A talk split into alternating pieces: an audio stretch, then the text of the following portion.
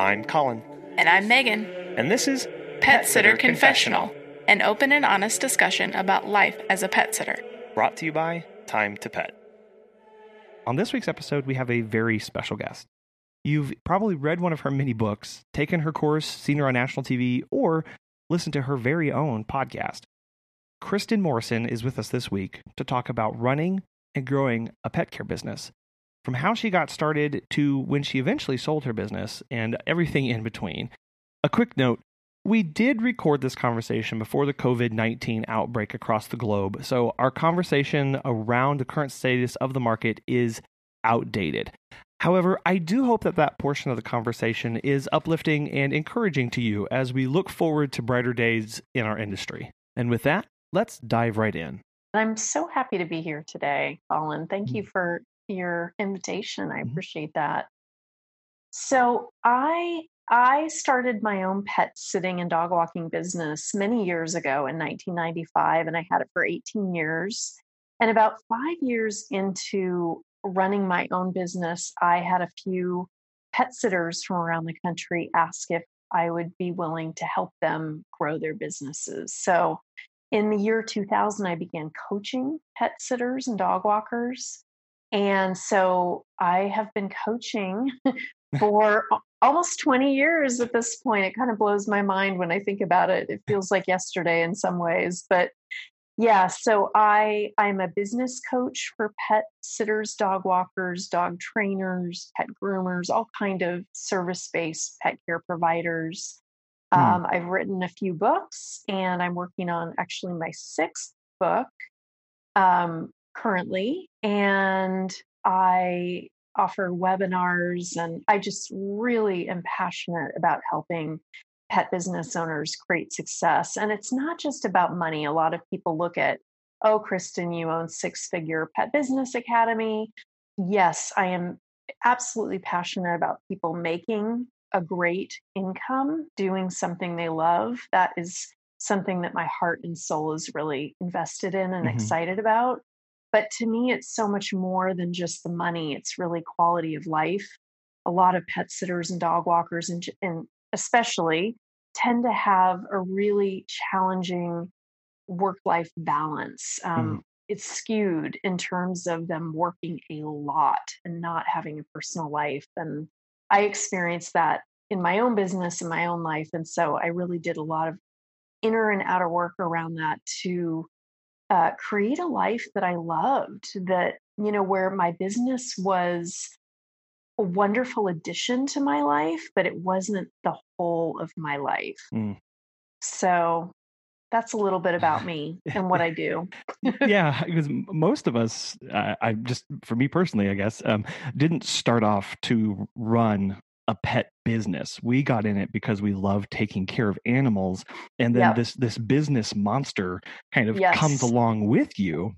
Uh, that, It's that- well said. that, you, that you all of a sudden have to manage and that's you know we all we find ourselves in that position and and so there's always a lot of questions about you know i, I have this passion of, of of taking care of animals you know what's some of the best ways to be a manager of a business um, in, in in the pet care business uh, particularly Yeah. So when I think of manager, I think about somebody actually running the business rather than doing the services of the business, Mhm.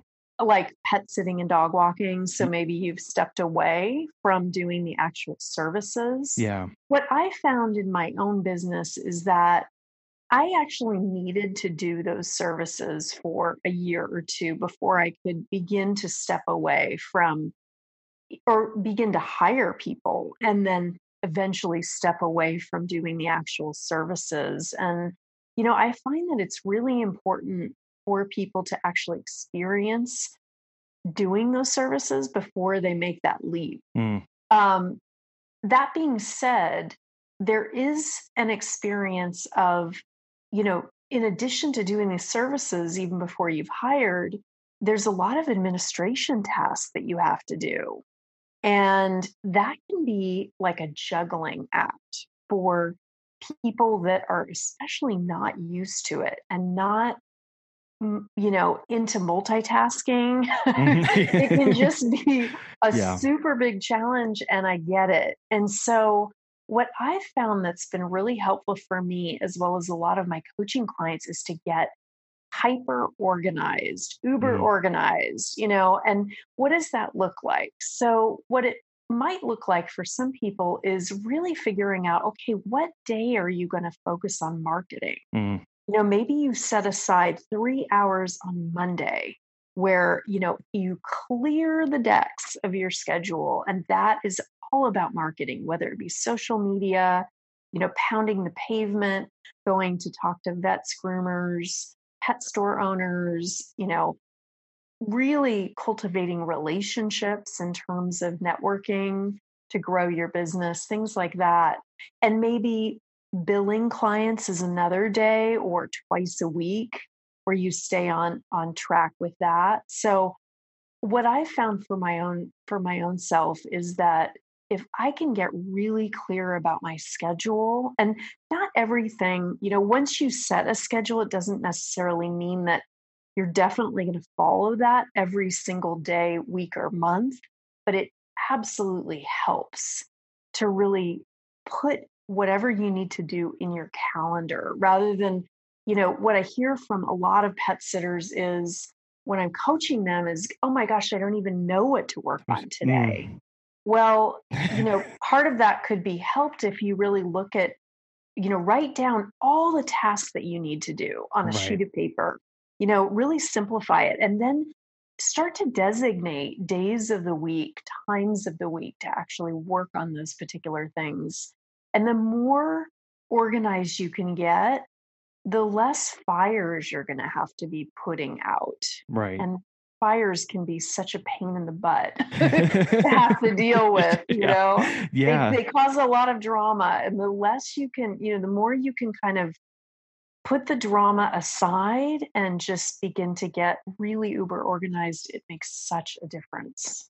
Yeah, I love that idea of once you get organized, setting aside certain times of the day to work on certain tasks because yep. as small business runners and operators we wear all the hats all the time yep. sometimes right. and right. to, to have like you said set aside today you know for three hours today i'm doing networking for three hours mm-hmm. tomorrow i'm doing you know i'm, I'm pounding the pavement for the next day i'm doing billing and and then yep. that that way you don't you know you know you're going to get to it it's on the schedule and you're not constantly worried about doing everything all the time because that's that's impossible as a as a, as a one person show and that's a good point that you bring up, Colin, because I do feel like when we can get really organized in our schedule, it does create some peace in our brain. Mm.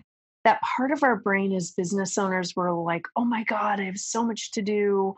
What do I need to do today? What do I need? You know, we get panicky or we can get panicky. And yeah. so it can really kind of soothe that part of our brain that is feeling really stressed out about all the many tasks that we have to do. We get to put our brain in a hammock for a bit. Like, yeah. don't worry, sweetheart. You know, don't yeah. worry, brain. You're good. You're going to be able to work on that on Monday. All as well.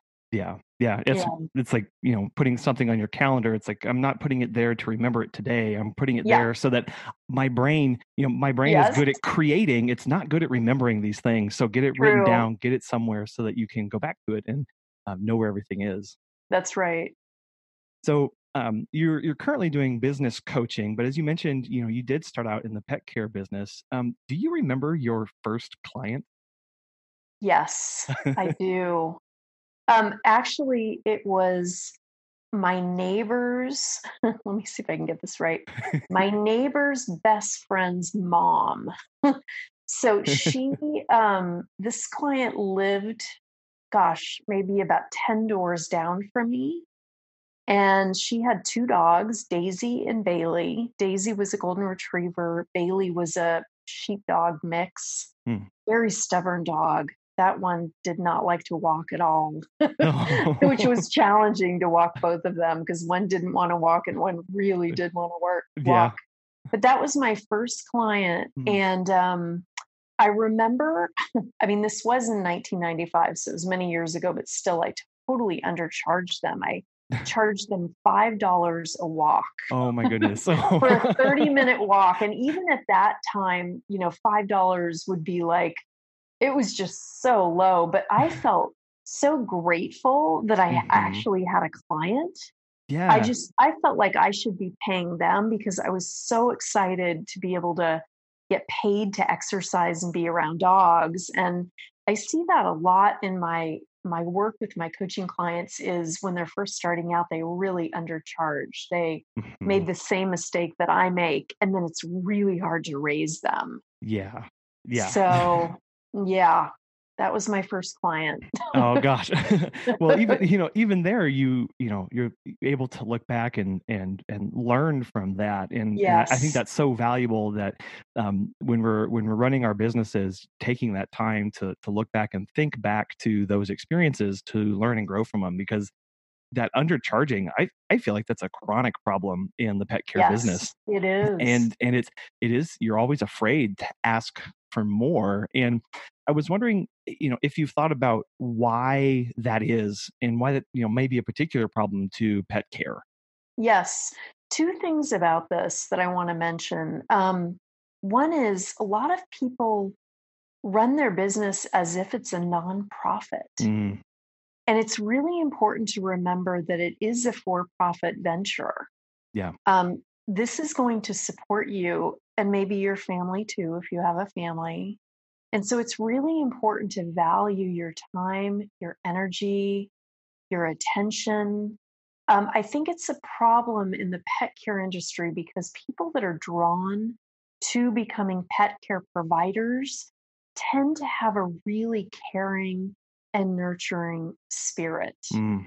and a very loving heart, which is great. Yeah. We want that. That's the kind of person that's going to be a good fit for this industry. However, the flip side of that, the shadow side of that, is really not feeling like you can charge a lot, feeling sheepish about charging for something that you're maybe pa- very passionate about, really happy to be doing. Mm-hmm. And yet, it's important to kind of take that out of the equation and realize this is a valuable service that you're offering clients it's you know time is is one of the most precious resources that we have mm-hmm. in our lifetime right mm-hmm. is each minute each hour each day where are you putting your energy your attention mm-hmm. and part of that is to your work and you can never get that back you can never get your time back it's one of those resources that once you use it in that particular moment, it is gone.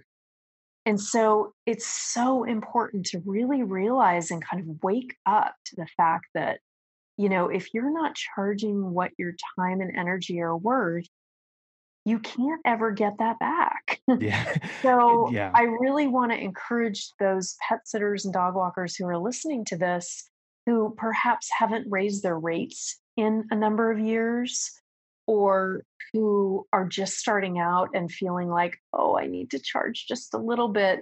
I don't mm-hmm. recommend if you're first starting out that you charge, you know, the top tier that, you know, pet sitters in your area who've been working for 10, 15 years are charging. Mm-hmm. You know, you don't want to charge a ton, but what you do want to do is really evaluate what the different pet sitters in your area are charging and go to let's say the lowest is 15 in your investigative work you know mm-hmm. where you're searching and seeing what people are charging. The lowest is 15 the highest is 20 maybe you're looking at 18 yeah. as a brand new pet sitter. And then you can always raise it. It's harder to lower it and yeah. you don't want to you don't want to lower it yeah. generally right yeah. but you do want to eventually raise it so um, i have a whole tips and tools booklet around raising rates mm. on my website. It's on the free stuff page. So if they're interested, I'd be happy to have them, you know, scroll to the bottom of that page and there's a link that says how to write the perfect rate increase letter. Okay. And it has a lot of information on there about raising rates. Right. We'll provide uh, links to that in the show notes of the episode here, so everybody has that. Because um, yeah, that's a that's a that's always a very touchy topic of it is of, of, how do I do this? When do I do it? To whom do I raise rates? Do I grandfather yeah. people in? And that's yeah, that's a can be a, a big monster to try and tackle. Totally. Yeah. Because this this um this particular industry is very much one of those of I could do it quote unquote for free because who who wouldn't yeah. want to spend time with puppies and cats, right? It's but but knowing that time spent away, as you mentioned, comes at a very real cost to you and your family, and to make sure that you are valuing valuing your time and the mm-hmm. the effort that you're putting into that. You've been in the pet sitting industry since you said the mid 90s. Um, mm-hmm. How would you say, or what are some of the biggest changes to the pet sitting industry that have taken place since then? Mm, well, people are much more aware of it now. Uh, yeah. I remember going to parties in the, you know, late 90s and this was when I had my business for a few years at that point and people would ask what I did for a living and I would say, "Oh, I own a pet sitting and dog walking business." And they would like cock their head like a bird, like, huh? and I had to explain, you know, at that point there were three pet sitters, professional pet sitters in my county. Now there are probably hundreds. oh wow. Yeah. um yeah, so so you know, we've done a lot of the hard work for you guys who are just starting out, the heavy lifting of educating people on mm-hmm. what a pet sitter and dog walker is and yeah. that it's a actually a service that people need and you know can get a lot of value from. Um, so i think that's one way is just you don't you guys who are just starting out don't have to educate people on on what it is that you do. Yeah. Um, but not only that i mean there have been some really major changes in terms of social media and that being such a huge way of gaining clients yeah. in a really important way um, to get new clients and also to stay in regular communication with your clients. That being said, it's also been a challenge for a lot of pet sitters and dog walkers in terms of, again, going back to valuing your time, they can get really sucked into that social media rabbit hole. Right. And so, you know, that's been an interesting dance that I've seen in terms of you know, it being such a blessing to have this social media, but then it can also be the curse, right? Of, yeah. Oh my God, I've been on social media for three hours. Where's my life going? Again, talking about that valuable, precious resource of time that we can never get back. Yeah. Once we've used it. So that's one thing. Also, of course, the WAG and Rover apps mm-hmm. weren't around in the mid 90s. Yeah. um, and so we didn't have that comp- competition in terms of you know a lot of people these days want that really instant gratification of like clicking a button getting a sitter boom it's done yeah. you know people are super busy and so it's really important for pet sitters and dog walkers these days to be you know really easily accessible yeah. What does that look like? So, what it looks like is having software that can kind of match that, match that app aspect. A lot of softwares these days have an app where people can actually click on it and get to your particular login for your software, you know, and that can help you with that cutting edge software that's really needed um, to make it really easy for your clients. Also, um, returning client calls promptly is really important mm. in terms of you know just and emails just really being in regular communication with your clients in the way that they need i think yeah so those are some big changes that i've witnessed just a few of those changes there's sure. been a lot but yeah yeah, yeah you, you touched on social media uh, there as far as how important it is and some of the pitfalls because we can you, very easily see you can spend all of your time posting pictures of cute dogs but not doing yeah. the actual business stuff and you know engaging on there and trying yeah. to judge that what's an engagement on instagram worth versus an engagement with somebody on the sidewalk that you can hand a business card to and and what is that value that it gives back to your your business yes and i think they're both very important mm-hmm. and it's not perhaps one or the other i think the more marketing you can do in many different areas, I call it casting the marketing net wide, Mm, as if you're fishing. You know, mhm. it's not just um, search engine optimization or Facebook marketing, it's really about making yourself available kind of everywhere. I mean, one of the greatest compliments you can get as a business owner that's been marketing a lot is I see you everywhere. Yeah. You know, when you start to hear that, you know that you are doing something right. Right. Yeah. Yeah. And that should be very um, gratifying to you to be to know that you're popping up first. You're you're you know you're the one that people see first and foremost everywhere they go. That's right. Yep, Yeah. Yeah. exactly. So other than social media as kind of this new opportunity that that we have these days, what are some other things uh, that pet business pet care businesses have at their disposal that um, are are good and positive as um, these days? Well, um, I'm not sure I, I totally understand your question, but I'm going to answer it in the way that I'm hearing it. okay. Yeah. Um, so, one of the things that I see as very positive is that I see the pet industry continuing to grow and grow and grow. Yeah. I see it um, having unlimited possibility and potential. And here's why. When I started my business, like I said in, in the mid 90s, pets were not considered kids the way they are today for Mm. most people. right. Um, they are very much revered, Yeah. for lack of a better word, um, all over the world these days, Mhm. it seems, which is wonderful. And it means that people are really valuing their pets Mm. and they're treating them with respect and care and love. And, and with that comes the desire and ability and willingness to put money where their heart is you know so they're willing to pay for pet sitters and dog walkers and groomers right. and i think you know a lot of people think oh there are too many pet sitters and dog walkers in my area i probably shouldn't even try there are so many pets Yeah. worry about it you know Yeah. one of the greatest things, Colin, I was in Arizona recently attending the Day of the Dog Festival, which is such a fun festival. It's kind of all over the country now. So if Yeah. anybody gets a chance to go, I really recommend it. But I met a lot of Arizona pet sitters there. hmm And um, what they all said, and they, they weren't all together, I met them at various times when I was there at the festival. Hmm What they all said to me in one way or another was, We have so much business that there is no competition. Wow. And, you know, that isn't true every single area. I get that. Yeah. You know, maybe in rural areas, it's going to be a little harder.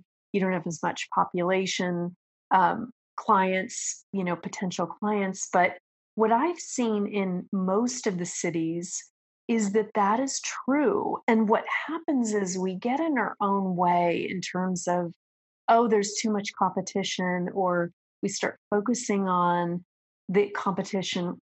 Put your energy back in your own business. Mhm. Yes. you know, really put your blinders on, focus on your own business, and really, again, that the possibilities are unlimited. But when your energy is in somebody else's business, it's not in yours. Yeah, yeah, and and that's kind of where I was I was I was hoping you would take that question as far as Yeah, when we talk about opportunities is that it is it is growing and is still growing. I remember absolutely. one of the stats that really struck me was during the recession that we had now 15 years ago at this point, the pet care industry was one of the only ones to continue to grow Yep. through that and Yep. and and that you know we we were kind of when we my, my wife and i started we were kind of coming that was kind of towards the tail end of the the recession but it was still booming and growing like gangbusters Yes. and it was just like okay this is a good place to be because as more Yeah. people get educated you know even if you're in a town of 20,000 people 10,000 people even if 10% of those people have pets that's still a huge market that you alone won't be able to fill so there's um, Yep. you know there's always room for for more in, in different services too um, because Mhm. as one single pet sitter, you know, uh, running your business, you won't be able to meet everybody's individualistic needs. And so there are a lot of niche markets within the pet care industry too to, to, to seek out and to to specialize in. That's a good point. You know, I coached someone a few weeks ago who just has a wedding um, assistant business. So she is a caretaker for dogs at weddings, and that oh. is the only thing she does. Whoa. I know. Oh I know. Goodness. Yeah. Yes. Oh, yeah. I know. So, so, I mean that that's a great example of this it, the diversity is there, the, the the numbers are there and so the opportunities go along with that. That's right. So if you were starting a pet care business today, um, or maybe deciding to go out on your own, maybe you've been working with a rover and wag mm-hmm. and you're deciding to go on your own, what are some things that you need to really consider and think about step one or two or maybe step zero? Yes. So step zero is actually thinking about the name mm. and names are really really important. They're more important than most people think. Yeah. It's how people identify you. It really sets the stage for your business and it's important to really think way into the future before you're even ready to do that, right? yeah. But, so, you know, it may seem strange and counterintuitive, but it's really important to look well into the future to think, do I want to, do I see myself staying in my little town or my county? Mm-hmm. You know, maybe in 10 years, you might want to actually franchise your business at some point. Mm-hmm. So if you call your business the city that it's in, like San Francisco pet sitting, that might not be relevant if you decide to franchise down the road. Yeah. And in the same vein, calling your business, naming your business after your own personal name can be challenging too, because it can be hard to hire people. Uh-huh. Because if you have Joe's pet sitting and you want to hire people, a lot of your clients are going to go, but I want Joe. Right. I don't want Julie. I want Joe. I want yeah. the owner, you know? Yeah. So it's really important to actually be very conscious when you're naming your name and really think well into the future about that. And then, of course, to get business insurance, that's something that is crucial before you've taken your first client get business insurance. I recommend that you get bonding insurance, which is for theft. Mm. Um, and you may think, well, uh, what if it's just me? Why would I need that? I know I'm not going to steal anything. Your clients don't know that. Yeah. And it sets them at ease. Mm-hmm. You know, seeing insured and bonded on your website is going to help them feel more comfortable and more trusting of you, a stranger that they're inviting into their home. Yes. So that's really important. It's also important to get software, um, administration software for your business, not necessarily immediately upon starting, but as you're growing, it's going to create a container for you to grow. Yeah.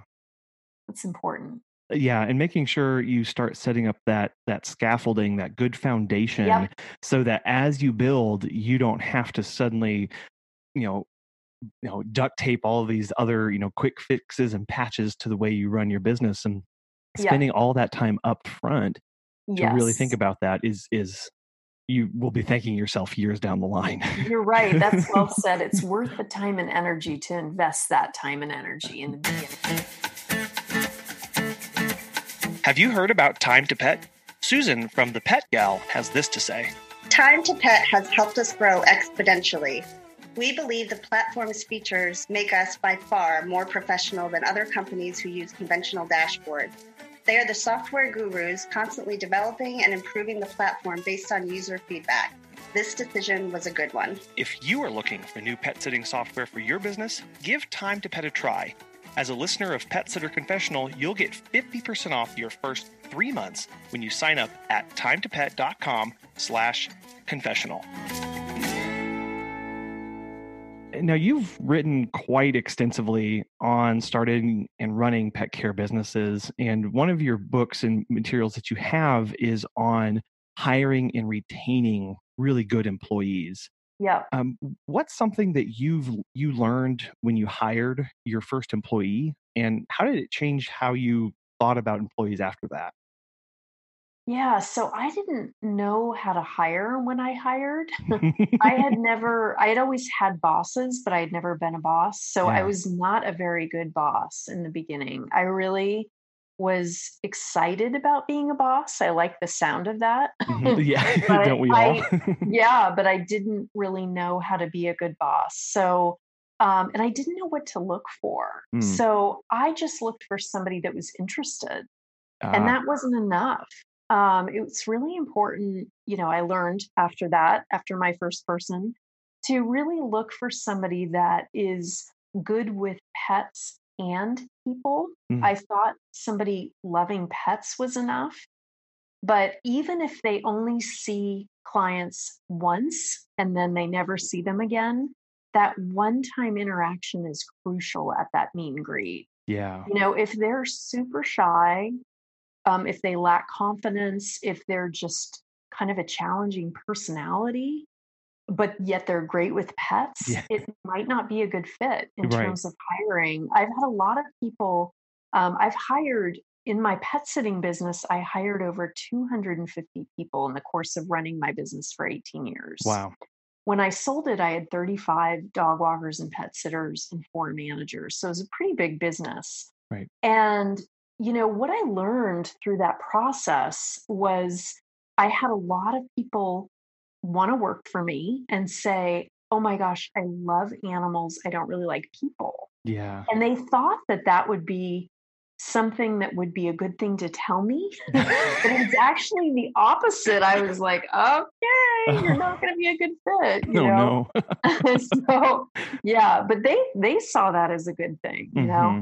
So that's something to really pay attention to. Um, common sense can be tricky to really figure out when you're interviewing if they have it or not, and it's crucial in this business. Right. So, you know, one of the things, one of the ways, kind of the screening processes that I did is I created an application packet, which people had to fill out.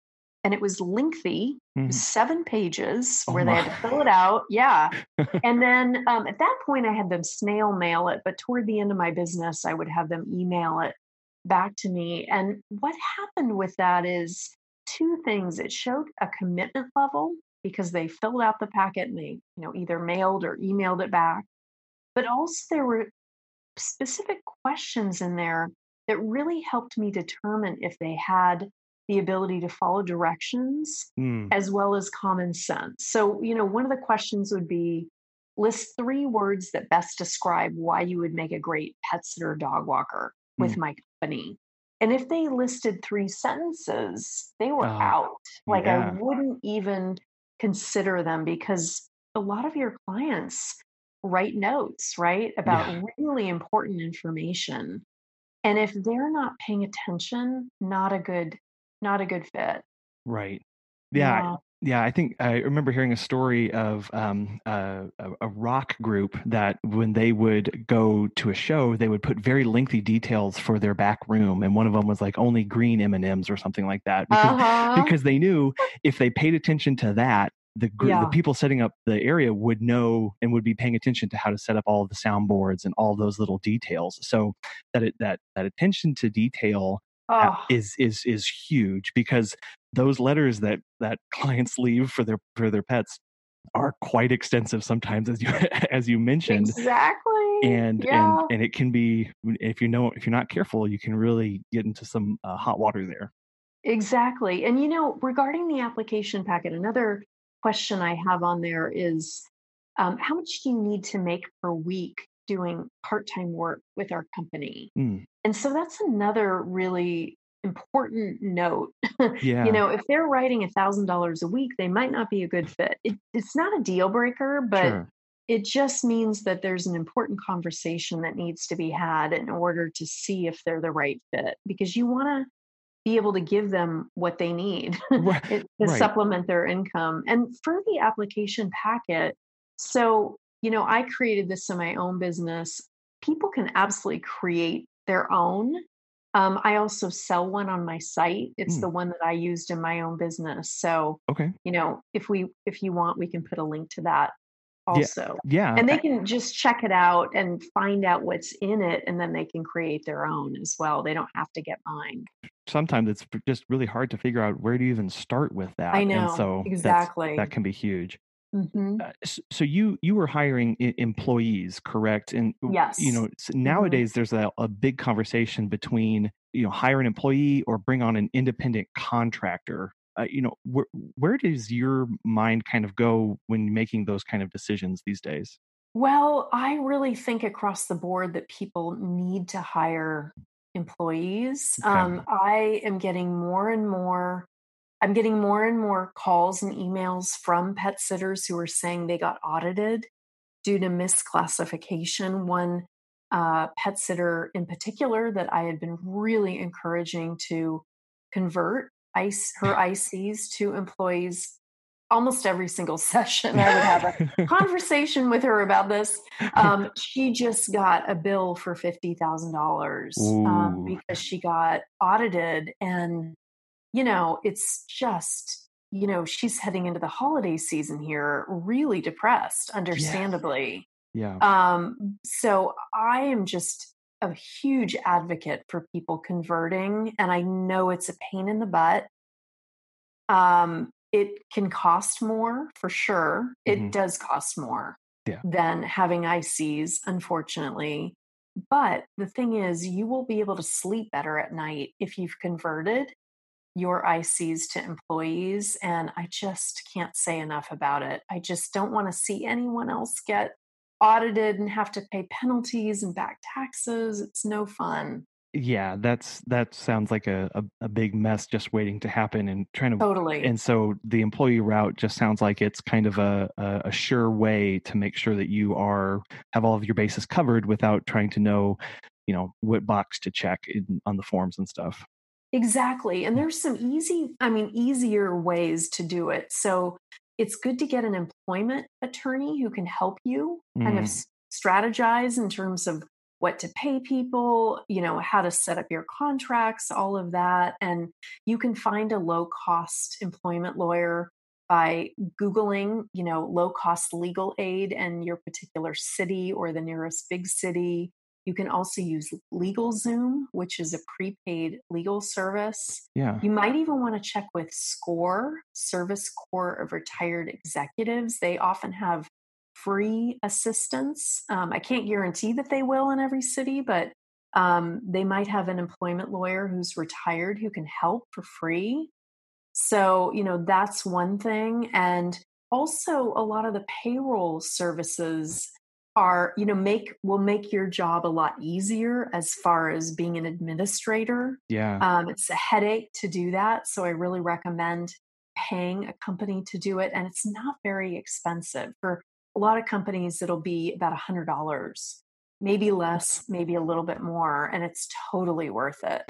Yeah and it may be hard to see that of you know why am i spending $100 to have somebody do this but then you hear stories of somebody who didn't do it properly and now they've got huge bills or they've got Yep. a lot of problems so it's kind of like it's you can think of it almost as a form of another insurance to make sure things are done properly and that you don't have something fall back on you That's a good point. I like that. Yep. actually that kind of leads into one of our listener questions and um, we have a special thank you to jen and uh, denise from our facebook group and one of those questions um, was what was the pay structure of your business with employees and how did you go about getting that set up Yeah. So my pay structure was half of what I charged at the time. hmm.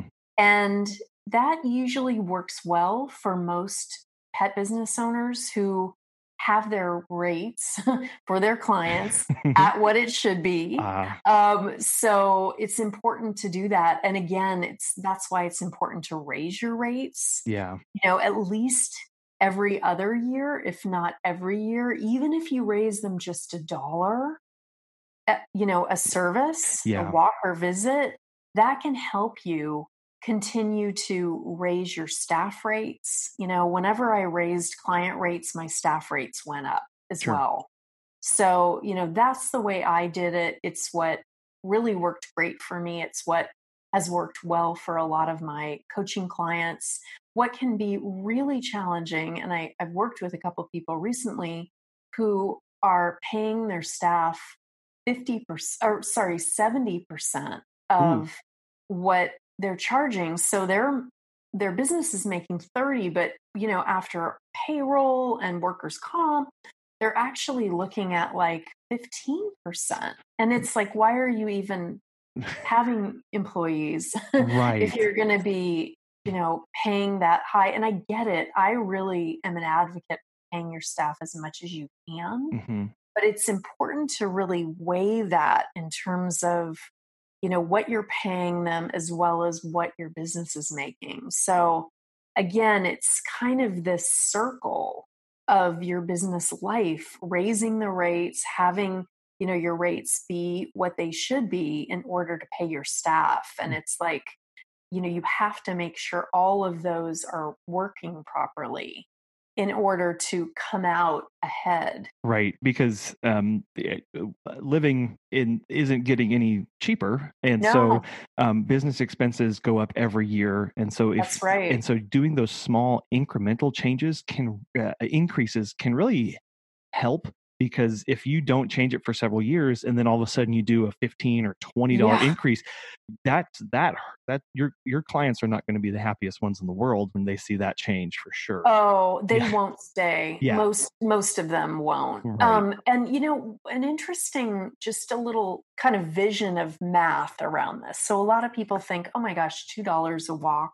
That doesn't sound like much of a an increase, but here's the simple math around this. Okay, so let's say you have 10 Monday through Friday dog walking clients and you raise them $2 more per walk, you know, Mhm. that is $400 more per month yeah without doing more work, Yeah, right? yeah And that is $4,800 more per year, almost $5,000 just from those 10 clients. yeah So when you start to look at the bigger picture and have the bigger vision, it's mind blowing. You know, and a lot of your pet sitters who are listening to this podcast probably have a lot more than 10 clients. yeah So they can dramatically increase their revenue without doing more work except writing a simple email and Mm. clicking send. Yeah.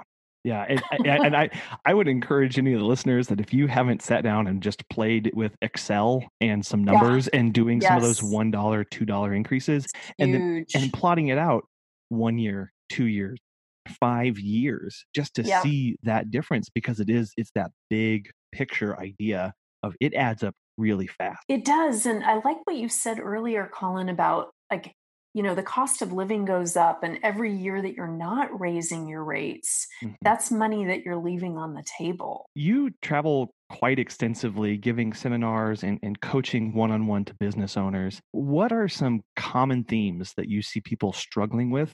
And what are some ways they can overcome those? Yeah. So um, I'm just thinking hiring is a huge one. Like, Mm. how do I hire great people? We talked about that. Yeah. Well, burnout is huge. Ah, um, yeah. And that's a bit like work life balance, but I get a lot of pet business owners who are contacting me saying, I'm so fried. I don't know. I don't think I want to go on anymore. Mm. And it's affecting their, you know, significant relationships. It's affecting their health. Maybe they're eating in the car instead of actually sitting at their dining room table, you know? um, so, one of the things that I recommend, like the first place to look at if you're feeling totally burned out, is how are you taking care of your body or how are you not taking care of your body? Because Mm. everything really stems from that. It's the foundational piece for your business. Just like the name is the foundational piece, your body and your ability to invest your energy Yeah. and your time comes from your body and your health. So that's the first place to look at.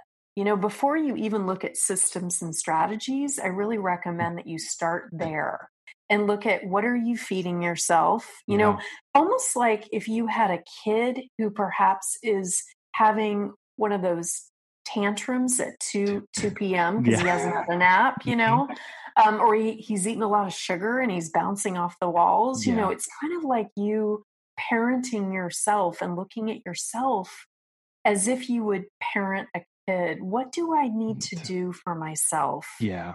in this moment to give myself what I need in order to be there for my business? It's like the oxygen mask on yourself. Everybody talks about that, right? Mhm. But how do we do it? Yeah. So, starting with what are you putting in your body? You know, have you moved recently? I'm tr- talking about working out, you know, and maybe you walk dogs. Maybe you need to do something different. Maybe it's taking a yoga class Yeah. or meditating if that's something that, you know, you think could help you. Yeah. Um, also, one more thing about this is a lot of people who have a pet business are pretty isolated. Mm. You know, they're on the computer a lot. A lot of them don't even have partners, Yeah. you know, because they don't have time to date because Yeah. they're so busy or they don't have quality time with their partners or their kids. So, Yeah. I really recommend that in addition to taking care of your body, taking care of your relationships because those feed us Yeah. in nourishing ways that we can't even put words to sometimes. that gets back to what you started off talking about was it's not just about that income it's not just about that money it's finding that balance and asking those questions when was the last time you had a vegetable? When was the last time Yeah. you just went and laid and laid in the grass and felt the sun on your skin? When did you last sit and have coffee with a friend? It's we get so caught up in pet care business of uh, being busy all the time because we're busiest when other people aren't working and we're busiest when they're taking care of, True. of them and Yeah. oh, you know running it you also you know mentioned earlier running it as a true business and real businesses have days off like they- That's they, right. they close some days That's and- right. Yeah. and not Do being you- afraid to do that Good point. And, you know, what are your office hours? And if you Yeah. don't have any, it's time to begin to implement them, create them and implement them and stick to them. You know, put your computer in a closet so that it's out of your mind. You put your phone in a drawer, you know, so that you're giving yourself a break. Get Yeah. in the bathtub if that's soothing for you, you know. yeah yeah and just finding finding those moments to to Yep. make sure you're okay and then if you have employees make sure they're doing the same thing in their That's lives right. too yeah few more listener questions here what was it like with the process for you of of selling your business um, and and what did you know what kind of things did you learn from going through that Yeah. So, one of the things I learned is that I didn't interview my business broker. Um, I had never Mm. sold a business before. And some questions that I wish I would have asked before I hired this person um, were what are you going to do to, to market my business for sale? Mm, And what he did was he just placed it on a website and that was it. And anything else, any other kind of marketing to, and it is marketing when you're selling a business, it's really about getting the word out um, in a way that's going to be anonymous because you have to keep it under wraps while Yeah. you're putting it out there. So it makes it a little complicated. You know, he he just put it on that one site and any other kind of marketing that I wanted to do, I would have to pay. oh Um, so that's something that I wish I had known to ask and that I would ask if I were to sell another business. yeah Um, also, how many businesses are you going to represent while you're representing my business? And, you know, what kind of energy and attention are you going to put in? And where are you going to find buyers? You know, and again, if I had asked this, he would have said, Oh, we're going to find buyers from this one site. and I would have said, Well, what if that doesn't work? You know?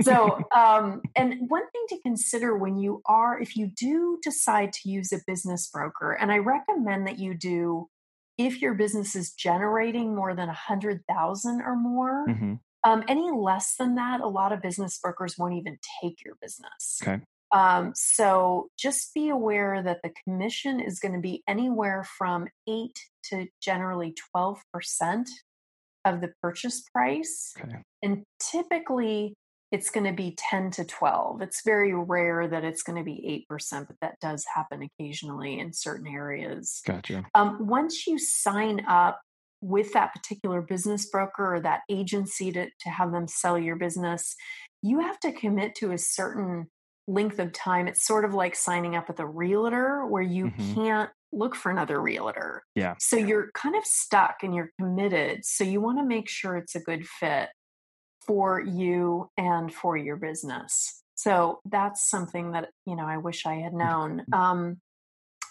there was a lot of negotiating back and forth with the buyer, and I really had to be um, clear about what I needed and wanted to do in the future Mhm. um, in terms of signing a non compete clause. One of the things that most people will have to sign is that you're not going to start a pet sitting and dog walking company within a period of time. And I knew that I didn't want to do that again. Yeah. Um, but what I didn't know is if I might want to become a dog trainer or, Mhm. you know, also I'm a coach. So I had to be really clear that I'm going to be able to continue doing that. So it's important to really, that's going to be one of the most important documents that you work out with the buyer is what you can and can't do after the sale of the business and for the length of time. So one of the things that I agreed to, which the buyer insisted, understandably, is that I couldn't coach people in the ca- the two counties that my business was based in, Hmm. um, because then I'm disclosing, you know, my secrets basically to her competitors, which Yeah. totally makes sense. Yeah. Um, that was uh, for a period of five years. I can now coach people in this area, and I, it's funny because I had people that have literally they waited and they wrote in their calendar like five years from Oh that date. And I got so many calls.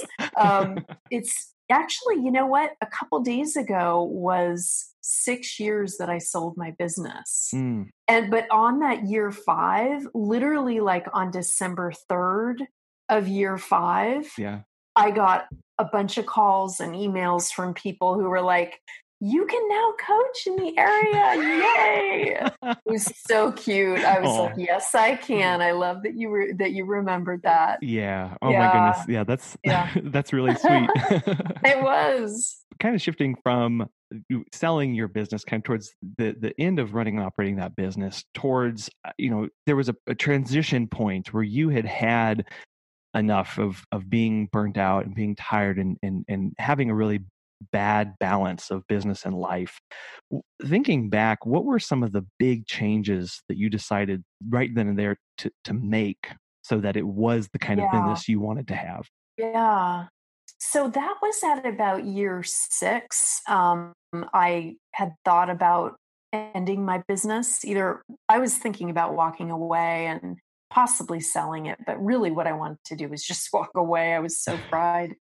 Um, so yeah, I, I decided I actually, it was very counterintuitive. I decided to commit for one year to really changing the way I ran my business. And I decided if at the end of that year that things hadn't changed and I wasn't making more money and I didn't have more time, Mm, that I'd be out. So it gave me that deadline, which was incredibly powerful. yeah And I was so tired, but that deadline really kind of gave me that second wind to begin to implement strategies to change the way I ran my business. And at that point, I was working seven days a week, sometimes as much as 14 hours a day. I was completely exhausted.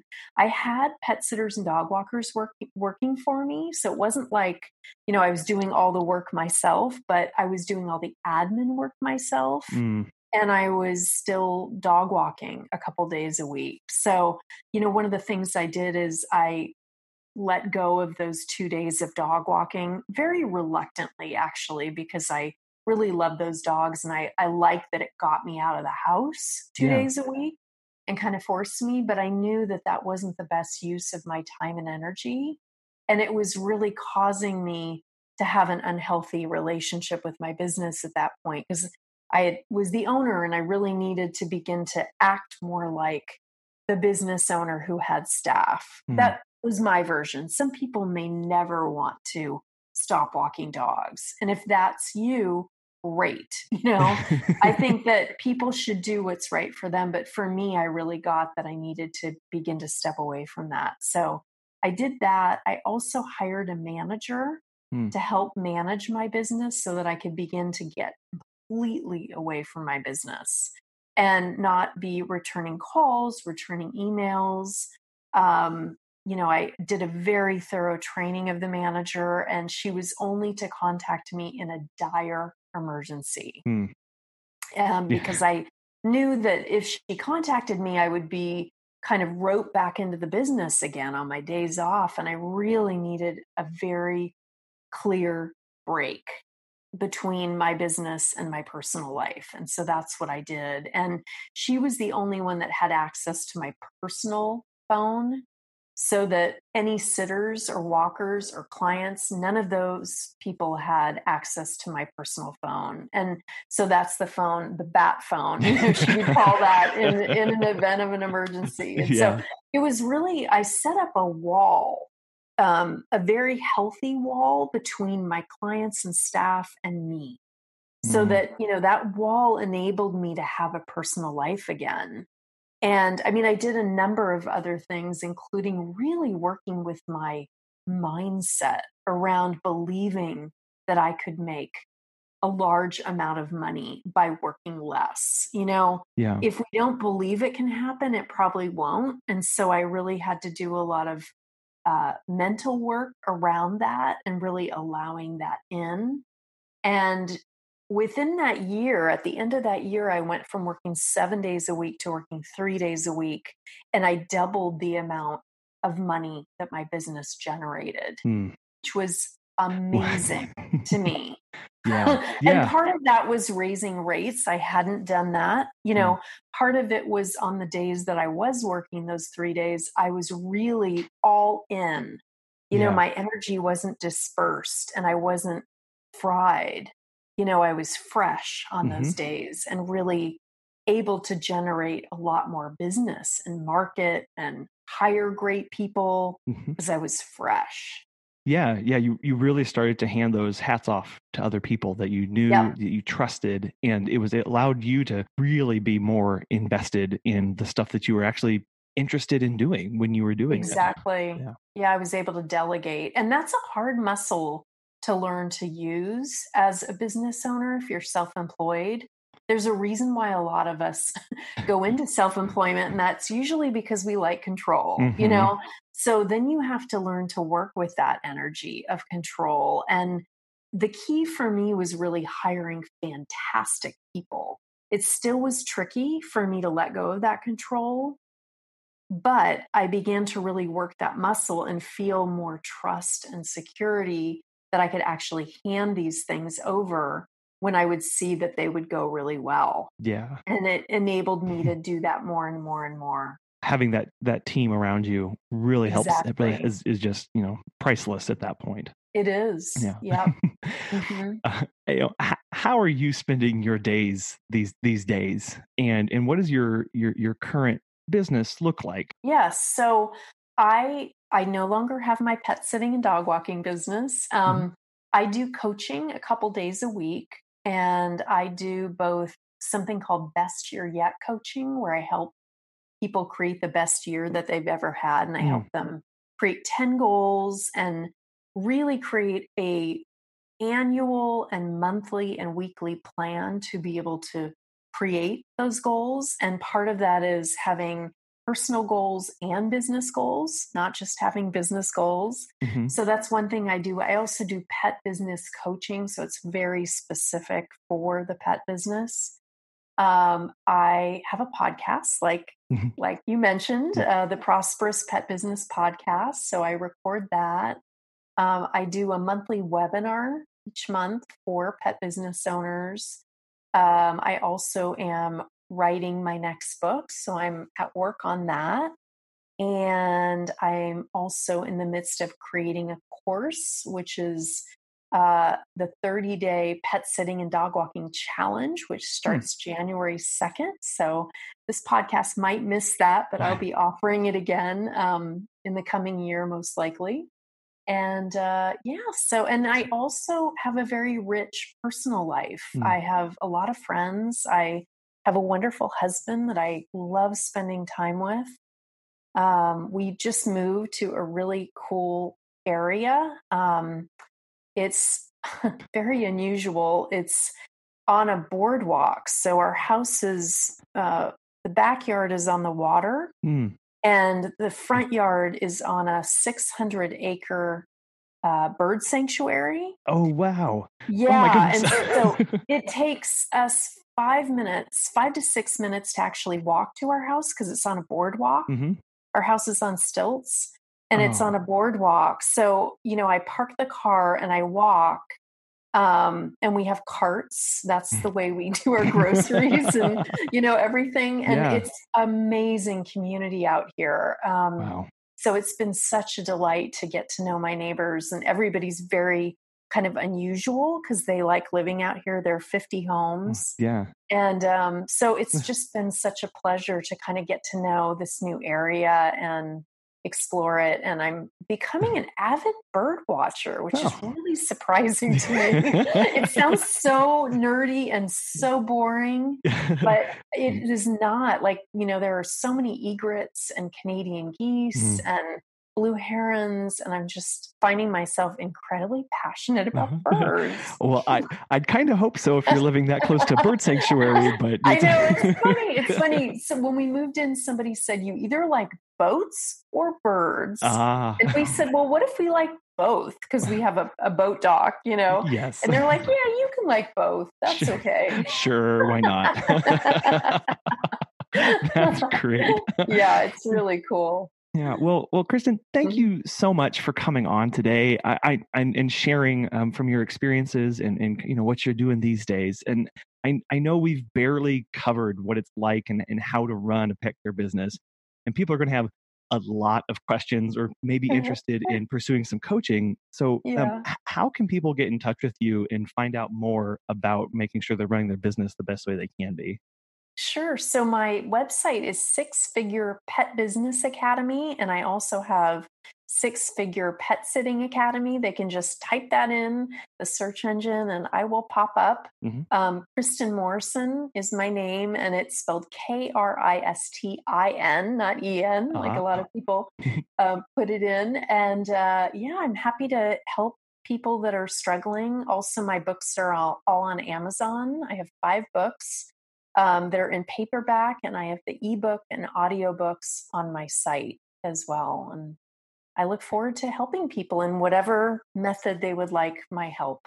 Yeah, absolutely. And we'll have those in, in our show notes here so people can click right to those. Again, Kristin, thank you so much for coming on. I've learned a lot and have a lot to put into practice now. So we're, we're good to I'm go. so glad, Colin. Thank you for your great questions. You're a great interviewer. Well, thank you very much. I really appreciated the candid response from Kristin to several of those questions and her opening up, especially about how she sold her business and what that process looked like for her. I also really liked her response to the question about what pet care owners are talking about as she travels, and burnout was the really big topic there. It's something we all experience, and it's something that there are ways to handle and deal with. Reach out to Kristin with more questions, follow up, and check out those resources in the show notes for this week. And we want to thank our sponsor, Time to Pet. Go to timetopet.com forward slash confessional for 50% off your first three months with them. Check out our website for past episodes and detailed notes for each episode that we have. And if you have a story you want told or comments or questions, send it to feedback at petsitterconfessional.com.